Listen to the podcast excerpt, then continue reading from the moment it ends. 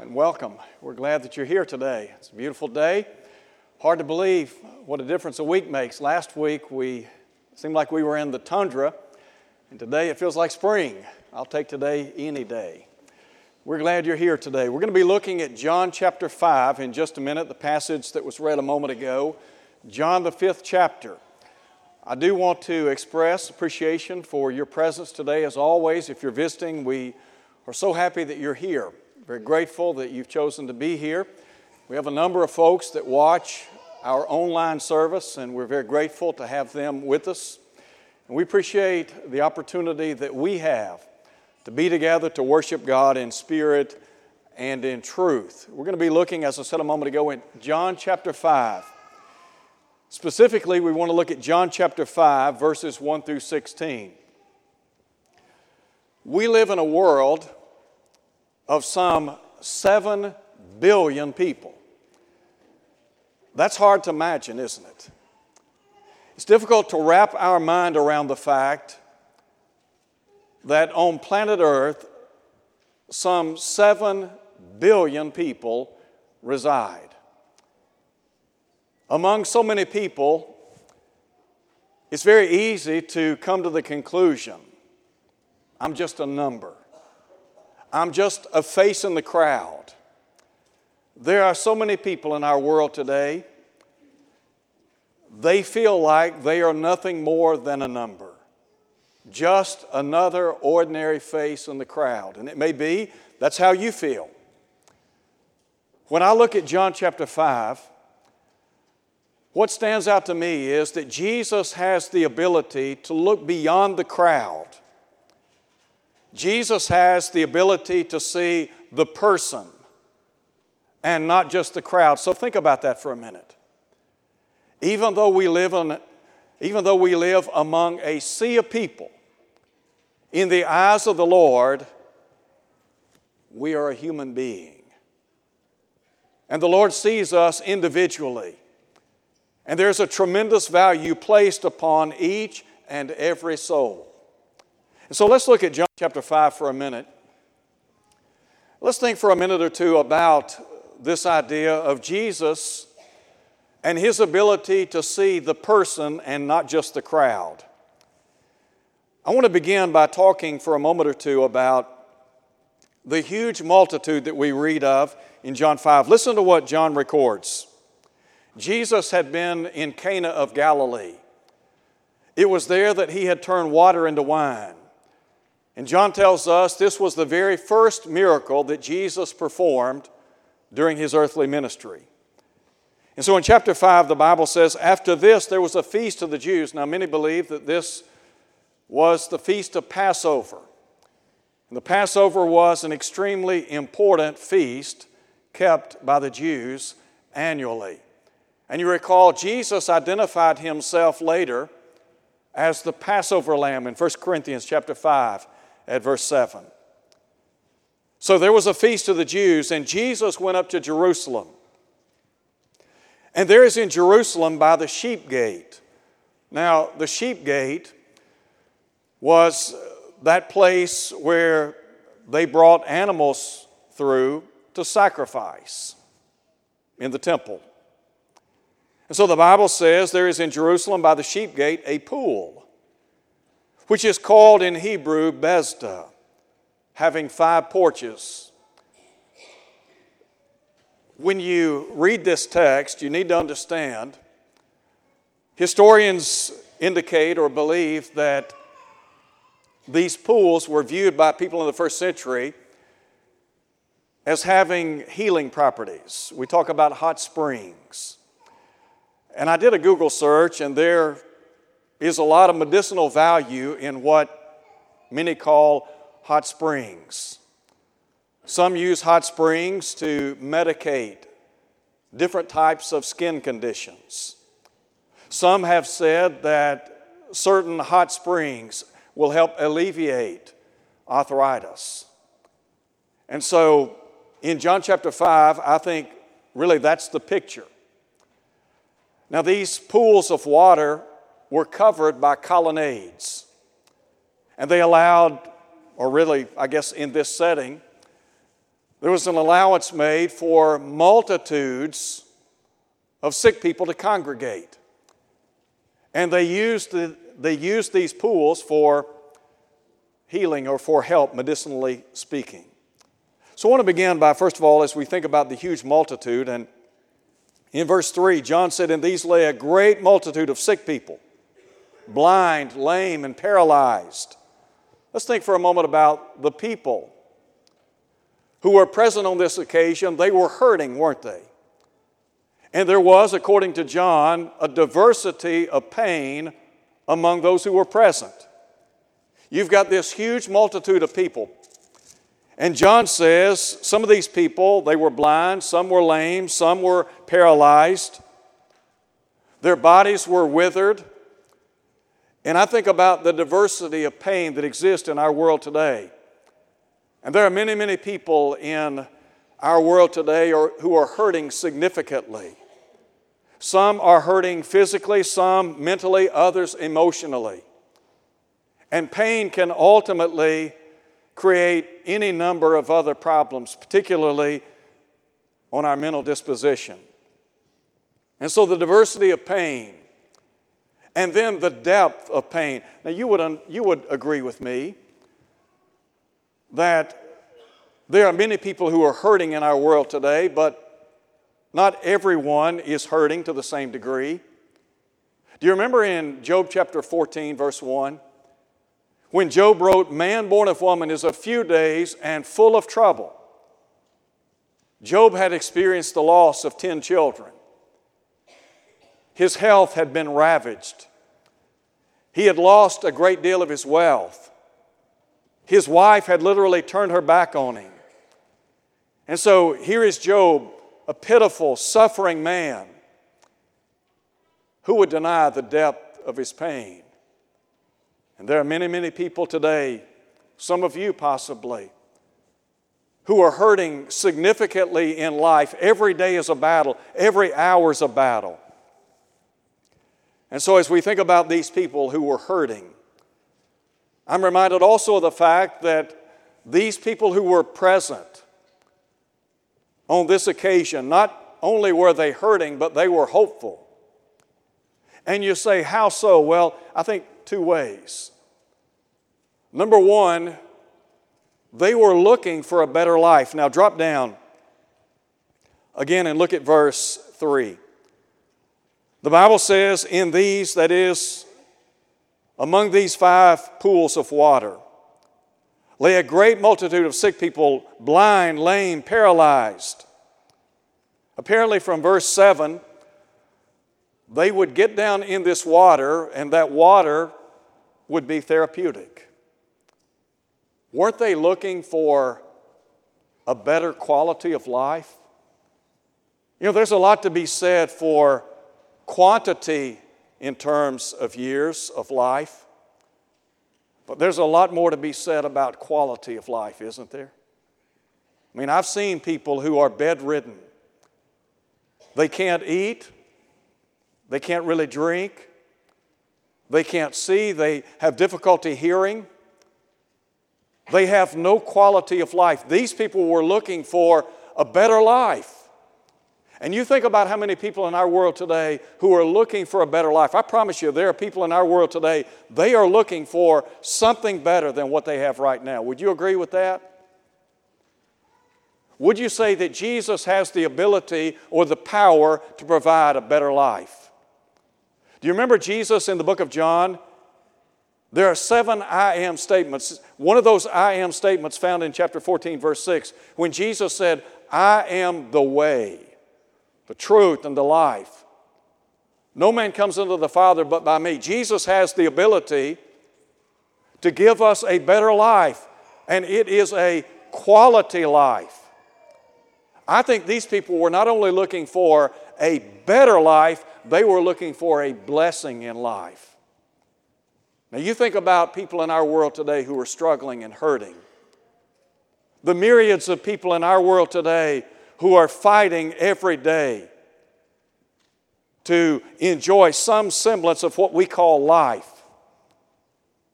And think about the struggles that they encounter every day. And are there not people in our world today who feel if, you, if they were genuinely honest, would say, you know what, I just feel like I've been cursed. It seems like I take three steps forward and two backwards. I never see any progress. I never see, I never see any blessing come my way. There are a lot of people in our world today, they're looking for a blessing in life.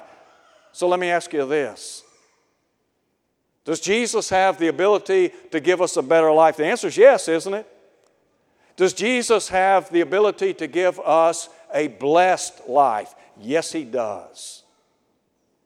The Bible says in Ephesians 1 3 that every spiritual blessing resides in one place. You know where that one place is? It's in Christ. Paul said all spiritual blessings reside in the heavenly places in Christ. That means in Christ we can enjoy a blessed life. And here's the beauty of being in Christ there are no inequalities in Christ. We're all the same, aren't we? When you look at what the Bible has to say about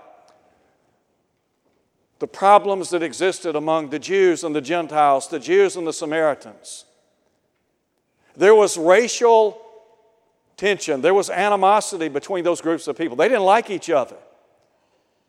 And yet, the design of the church was to bring all together under one roof. That's called the church.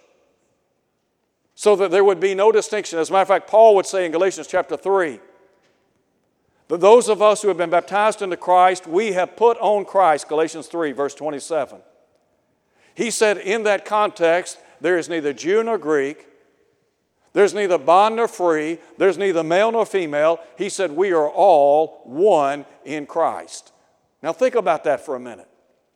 When you look at what the Lord has to offer, and think about these multitude, this multitude of people surrounding these pools, they're looking for a better life, they're looking for a blessing in life. And I promise you, there are people all over our globe, they're looking for the same thing. And the Bible assures us the Lord Jesus can give us a better life and He can give us a blessed life. Matter of fact, when you talk about the Christian life, it's the best life because it is the blessed life. Now, there's a second thing I want you to see in our study. First, we read about this huge multitude. But then, secondly, John introduces us to the helpless man. Drop down a note, if you would, in verse 5. A certain man was there who had an infirmity 38 years. When Jesus saw him lying there and knew that he had already been in that condition a long time, let me just pause there for a minute. This man was disabled, wasn't he? The Bible says that he had some type of infirmity. That infirmity had been ongoing for 38 years. So I think first about his pitiful condition. Are there not some people in our world today, because of their physical or emotional or mental state, they're a pitiful sight? I mean, aren't there people that you know that when you visit with them and you begin to either listen to them or you just evaluate where they are in life based on the circumstances surrounding their situation in life, don't you feel sorry for them? They're pitiful. This guy, this disabled man, I believe, really drew pity from the Lord. And the reason is because he was in a pitiful condition. But not only that, but he had a protracted condition, and by that, 38 long years. Somebody said to me years ago, he talked about the expression that we sometimes use life is short. And he said, Life's too short to do something you don't like to do. He said, But I look at it another way. Life is too long to do something you don't like doing. Now, think about that for a minute. You know, we talk about the brevity of life and how quickly life gets away. But imagine if you can, dealing with some type of disability for 38 long years. Would that not be a grind? Day in, day out, week in, week out, year in, year out. Mean, this guy has been disabled for 38 long years. Now, we've had our share of ailments and problems and illnesses, and some of you may be battling disease, but how many of us have been battling the same chronic condition for 38 long years? This guy's in a pitiful condition. And this condition has been prolonged over a period of time. Mark tells us about a lady that had been battling a blood condition for 12 years. And 12 years is a long time. And the Bible says that she had seen many physicians over the period of that time. She had spent everything that she had, but according to Mark, she grew worse rather than getting better. Are there not people in our world today that go to this doctor and that doctor, they go to see this specialist and that specialist, but no change? No change whatsoever. 38 years, the same every single day. So I think about the disability of this man, but then also the disappointment of this man. Note, if you would, in verses 5 and 6 again. Note specifically his helplessness. This man had an infirmity 38 years, and the Bible says when Jesus saw him lying there and knew that he already had been in that condition a long time. Now, you know, there are some people, based on what they're battling in life, they're helpless. They can't do anything for themselves. You ever been around anybody like that? If they're going to eat, somebody's got to feed them. If they're going to have a, a sip of water, somebody's got to hold the cup with a straw. If they're going to be bathed, somebody's got to bathe them. If they're going to be turned in their bed, somebody's got to turn them. Now you talk about you talk about a hopeless situation. And there are people in our world today who view life through those lens, the lens of hopelessness. And I think about any number of people in our world today who, spiritually speaking, in their heart of hearts, in their mind, they'll tell you, I have no hope. They don't feel like they got any hope. They feel helpless. And their outlook is bleak. This guy was not just helpless, but he was hopeless. Note, if you would, the continuation. The sick man said to Jesus, I have no man to put me into the pool when the water is stirred up. But while I'm coming, another steps down before me. And so there's this sense of hopelessness. This therapeutic water is apparently available, but he can't get down into the water without help. So you think about the multitudes of people in our world today who are literally helpless and hopeless with regard to their outlook in life. Here's what I want you to understand in Christ, everything can change. Through Christ, everything can change. I mentioned a moment ago that Jesus can give us a better life, He can give us a blessed life.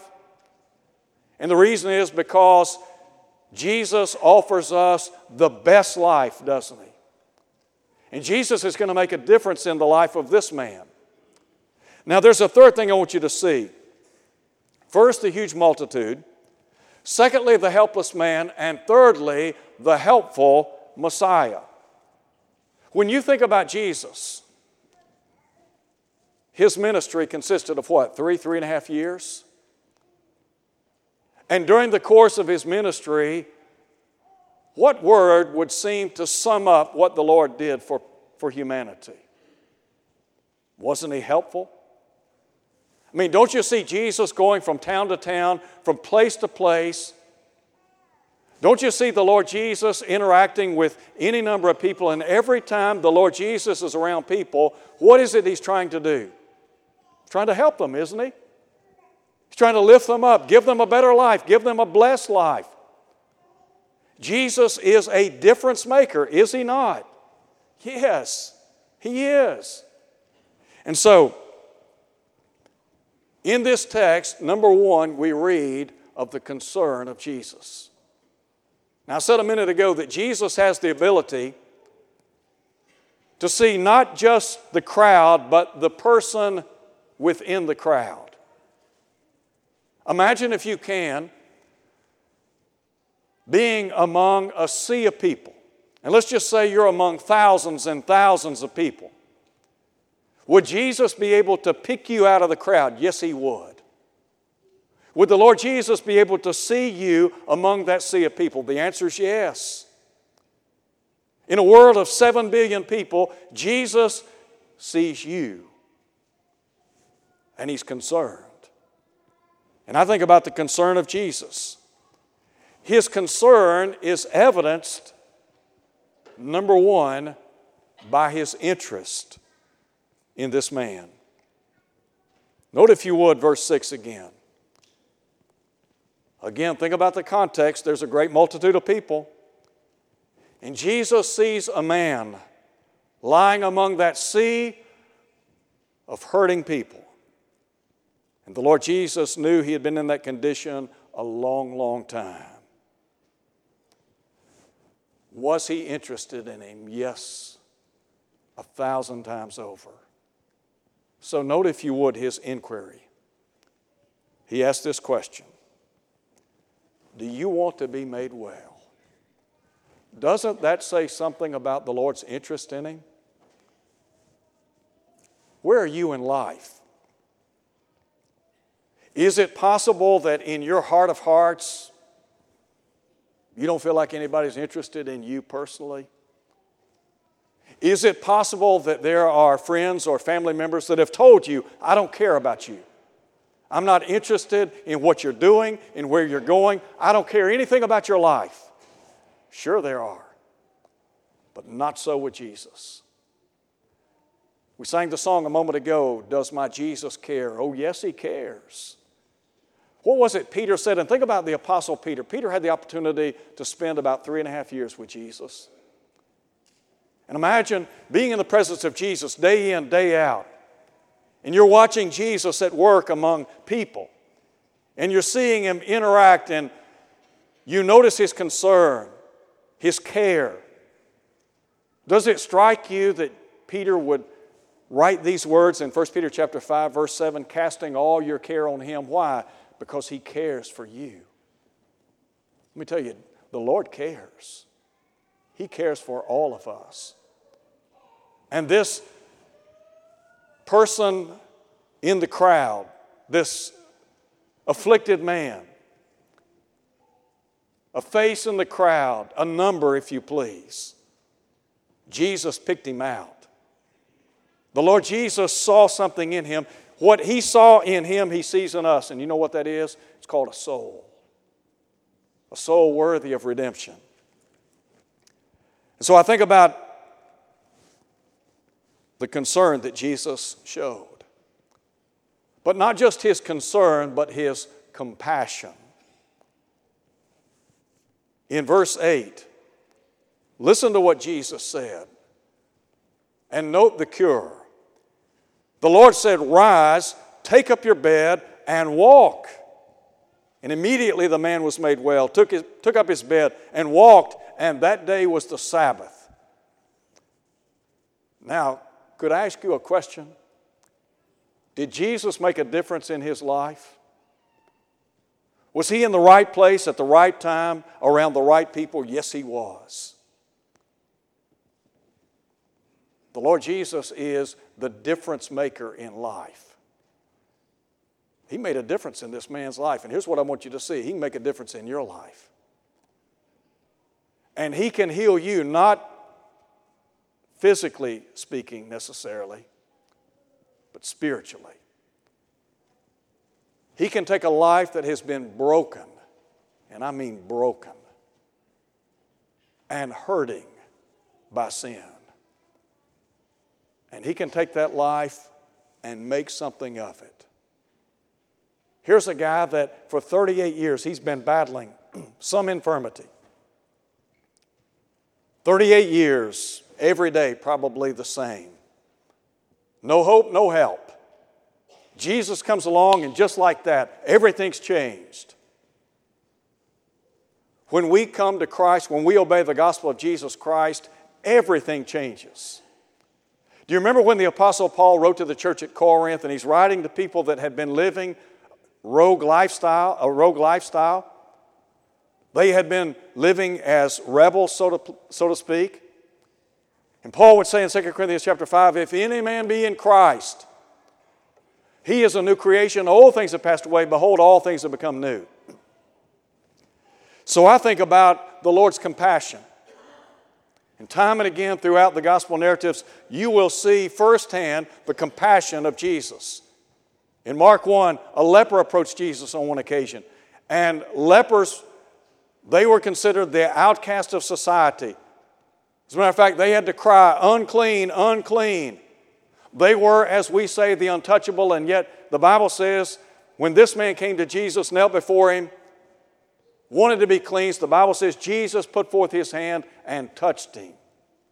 He made a difference in his life, didn't he?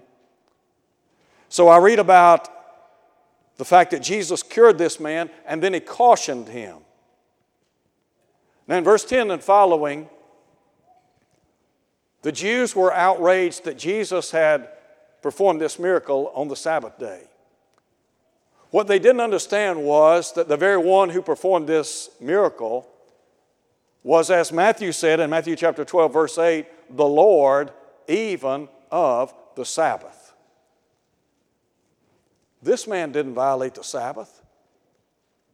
The law stipulated that they were not to commercially work on the Sabbath. To take up his bed and walk was not, could not be equated to that. And so they asked him, or rather, verse 10 the Jews therefore said to him who was cured, it's the Sabbath. It's not lawful for you to carry your bed. This man said, He who made me well said to me, Take up your bed and walk. They asked him, Who's the man who said to you, Take up your bed and walk? But the one who was healed did not know who it was, for Jesus had withdrawn, a multitude being in that, in that place. Now, in verse 14, Jesus finds this man in the temple. And I would assume that this man went to the temple Probably one of the reasons was to give thanks to God. And Jesus found him in the temple and cautioned him. He said, You've been made well. Sin no more, lest a worse thing come upon you. You know, there's something worse than being, being afflicted with some type of physical malady for 38 years. That something worse is called sin and the consequences of a sinful life. And so Jesus cautions him. But you think about in closing, think if you would about what a difference the Lord made in this guy's life. And what a difference the Lord can make in your life. Now, as I said a moment ago, you might feel like you're just a number. You might think, you know what, I'm just I'm just a face in the crowd, just an ordinary Joe. Let me tell you what, in the eyes of God, everybody, and I want to underscore that everybody is somebody. Do you believe that? Do you believe everybody is somebody? I believe that with all my heart. And I believe that you today, no matter where you are in your life spiritually, you are somebody in the eyes of God. Listen to what Paul said, Romans chapter 5, verse 8. God commends his own love toward us in that while we were yet sinners, Christ died for us. Look at Paul. Paul had done so many things to the cause of Christ that adversely affected the work of the church, the growth of the church. He was intent on persecuting Christians. And yet, after his conversion, he talked about Christ and what Christ meant to him. And he said, speaking of Christ, who loved me, who gave himself for me. Paul, do you think you were somebody? Yes. Are you somebody? Absolutely. This guy, this man, among a sea of people, a multitude of people, and Jesus has the ability to single him out. The Lord Jesus has the ability to see the person and not just the crowd. He sees you today. And listen, He knows where you are spiritually. He knows if you feel helpless, He knows if you feel hopeless. He knows if you're living in sin. And here's, here's the good part He knows there's something better waiting on you. That something better is the gospel, a changed life. So, what would you need to do? Jesus said, I'm the way, the truth, and the life. No man comes unto the Father but by me. If we come to Christ, then we enjoy fellowship with God, don't we? We enjoy the cleansing power of the blood of Christ that washes away all sins. So, how do we do that? Well, we got to believe that Jesus is the Son of God. In John 8, one of his I am statements, Jesus said, Except you believe that I am. He said, You'll die in your sins. To believe that Jesus is who he claimed to be. And then to be willing to repent of your sins, to walk away from that way of life to confess with your mouth what you believe in your heart, Jesus to be the Son of God, to be immersed in water so all your sins can be washed away, Acts 22 16.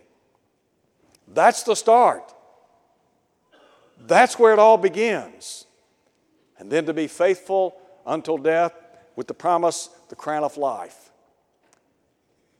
So today, where are you spiritually? Is Jesus in your life? He's not in your life, won't you make him a part? Won't you make him your life? Not just a part, won't you make him your life today, this hour, right now? Won't you do it as we stand and sing?